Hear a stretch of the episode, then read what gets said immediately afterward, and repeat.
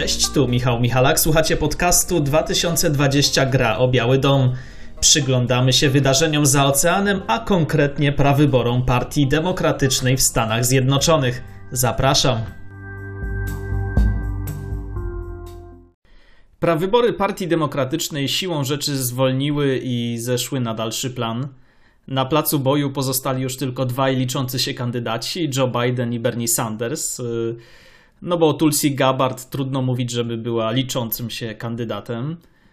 Oczywiście Sanders i Biden odwołali swoje wiece wyborcze i w tej chwili przygotowują się do debaty, która odbędzie się 15 marca na antenie CNN. Myślę wręcz, że Bernie Sanders y, z ulgą przyjął odwołanie spotkań wyborczych, bo trudno prowadzić kampanię ze świadomością, że jest to kampania przegrana. Prawybory są już właściwie rozstrzygnięte, a Joe Biden zostanie kandydatem Partii Demokratycznej na prezydenta. Oczywiście jakiś mały znak zapytania gdzieś tam zawsze trzeba postawić. O moim ukochanym Liverpoolu też mówiono, że tylko kataklizm może powstrzymać go przed zdobyciem Mistrzostwa Anglii w tym sezonie. No i proszę, kataklizm wziął i nadszedł. No ale oczywiście ani Liverpool, ani prawybory nie są w tym wszystkim najważniejsze, tylko zdrowie nas wszystkich, a przede wszystkim osób starszych, najbardziej zagrożonych koronawirusem. Jeśli chodzi o prawybory, to na papierze nie wygląda to jeszcze aż tak dojmująco.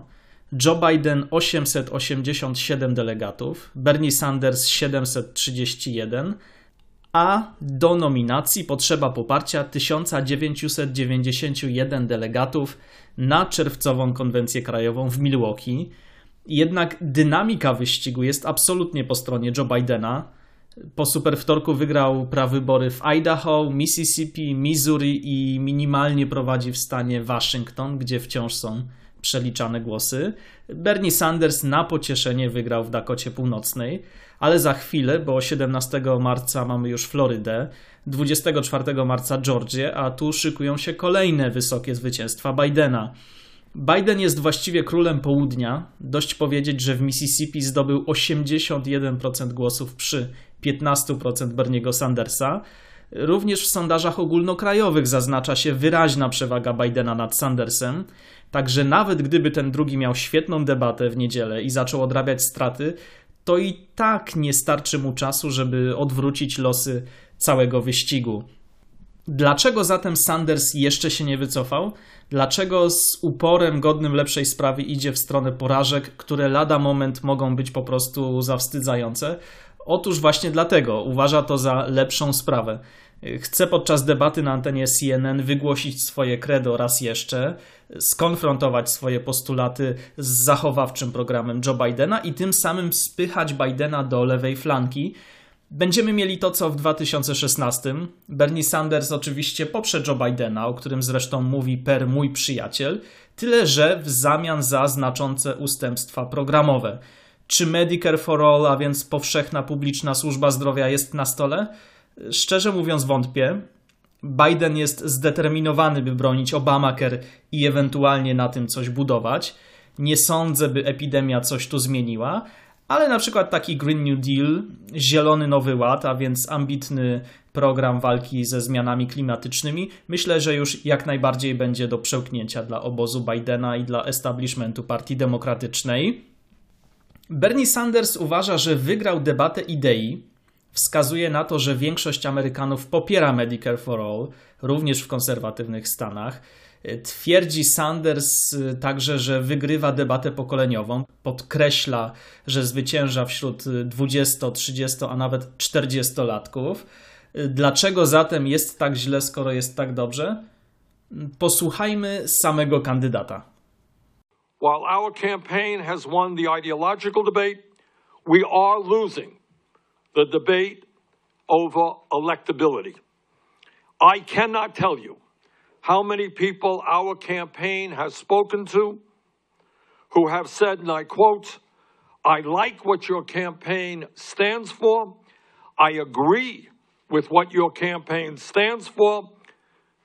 But I'm going to vote for Joe Biden because I think Joe is the best candidate to defeat Donald Trump. End of quote. We have heard that statement all over this country. Needless to say, I strongly disagree with that assertion. But that is what millions of Democrats and independents today believe. Bernie Sanders przyznaje zatem, że nie zdołał przekonać demokratów, iż to on ma największe szanse na pokonanie Donalda Trumpa. A w każdych badaniach widać to, że demokraci na pierwszym miejscu stawiają właśnie odsunięcie Trumpa, a dopiero na drugim program kandydata, nawet choćby to był najlepszy program na świecie. Joe Biden też już wie, że wygrał, dlatego po głosowaniach 10 marca wyciągnął rękę do wyborców Berniego Sandersa. Posłuchajmy. And I want to thank Bernie Sanders and his supporters for their tireless energy and their passion. We share a common goal, and together Biden generalnie z dużym szacunkiem wypowiada się o swoich rywalach, tym bardziej, że niemal wszyscy wskoczyli już do jego pociągu, a więc udzielili mu poparcia. Kampania Bidena dziś opiera się już wyłącznie na przesłaniu jedności wobec zbliżającego się pojedynku z Donaldem Trumpem. Posłuchajmy. So many of my incredibly capable competitors have endorsed me. Mayor Pete Buttigieg, Amy Klobuchar, Beto O'Rourke, Mike Bloomberg, Cory Booker, and Kamala Harris.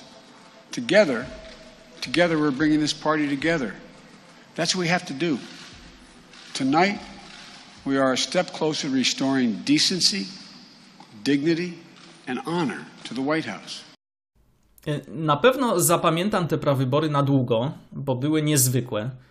Joe Biden miał fatalny początek, czwarte i piąte miejsce, zupełnie odwrotnie niż Bernie Sanders, i właściwie w ciągu kilku dni ten wyścig całkowicie się odmienił, a demokraci jednoznacznie opowiedzieli się po stronie Joe Bidena. O przyczynach, dlaczego tak się stało, opowiadałem trochę w poprzednim podcaście. Zachęcam, jeśli nie mieliście okazji. Podejrzewam, że możecie mieć teraz trochę więcej czasu. Ostatnio y, typowałem, że Sanders wyłoży swoje racje na debacie i wycofa się dzień później, by uniknąć tych kolejnych upokarzających y, porażek. Kolega na Twitterze sugeruje tutaj, że Sanders dociągnie do kwietnia, ponieważ ma wówczas szansę na wygranie kilku stanów. To oczywiście przy założeniu, że te prawybory się odbędą, bo Louisiana już przełożyła głosowanie na drugą połowę czerwca. Jeśli jednak wirus nie zawiesi prawyborów, to gwoli formalności dodam, że 17 marca głosują Floryda, Arizona, Illinois i Ohio. Tymczasem trzymajcie się ciepło, uważajcie na siebie, bądźcie zdrowi, na ile to możliwe, starajcie się nie wychodzić z domów. Mam nadzieję, że wkrótce usłyszymy się w lepszych czasach. A jeśli się podobało, to możecie dać lajka na Twitterze. Dzięki.